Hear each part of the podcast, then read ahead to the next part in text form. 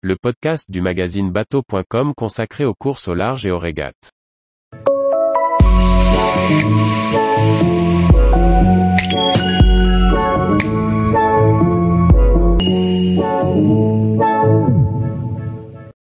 Boris Herman, un Vendée Globe vécu de l'intérieur sans cachotterie.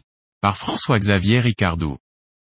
Marin allemand concurrent du Vendée Globe 2020, Boris Herman revient sur cette aventure qu'il a portée sur le devant de la scène nautique. Ce livre intitulé Mon premier Vendée Globe, retrace le parcours de ce marin avec un focus sur cette épreuve autour du monde hors norme.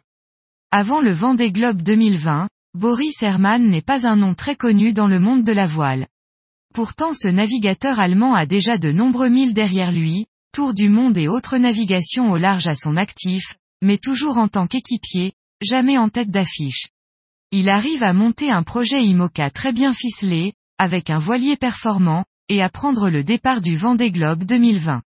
C'est cette histoire qu'il raconte, aidé dans l'écriture par le journaliste Andreas Wolfers, dans un livre simplement intitulé Mon premier Vendée Globe.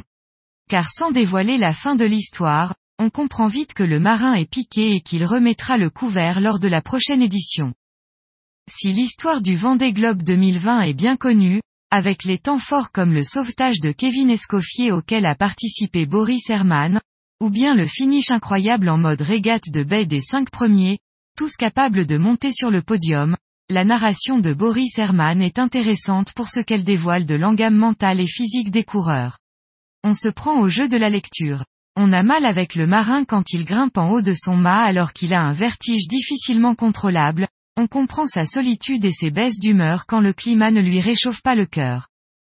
Mais on découvre surtout un marin compétiteur, incroyablement perfectionniste, qui n'a rien laissé au hasard dans sa préparation et qui arrive au large des Sables d'Olonne avec un bateau à 100% de son potentiel. Hélas jusqu'à ce qu'une rencontre avec un chalutier, un accrochage encore incompris, ne vienne ruiner les derniers espoirs de podium.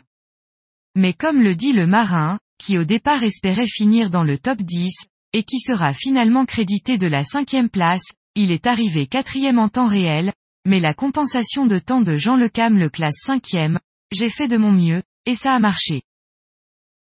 Editions Talent Sport. 350 pages. 14 par 21 cm. 20 euros et 90 centimes. Tous les jours, retrouvez l'actualité nautique sur le site bateau.com. Et n'oubliez pas de laisser 5 étoiles sur votre logiciel de podcast.